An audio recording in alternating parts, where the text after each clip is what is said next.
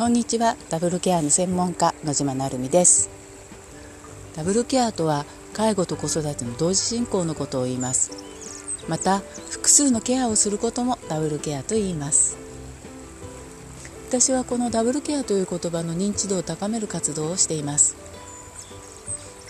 全国でダブルケアの支援の人たちとつながり情報の共有の場を作ってもいます。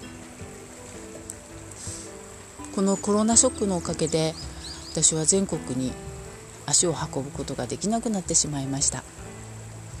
でもオンラインでどんどんつながっていくのを感じています。全国で活動している人の一人で岩手の八幡さんという方がいます。その方はダブルケアチャンネルという YouTube を始めました。私もそこにゲストとして呼ばれています。YouTube で発表になった時にはまたこちらでお話しさせていただきますね。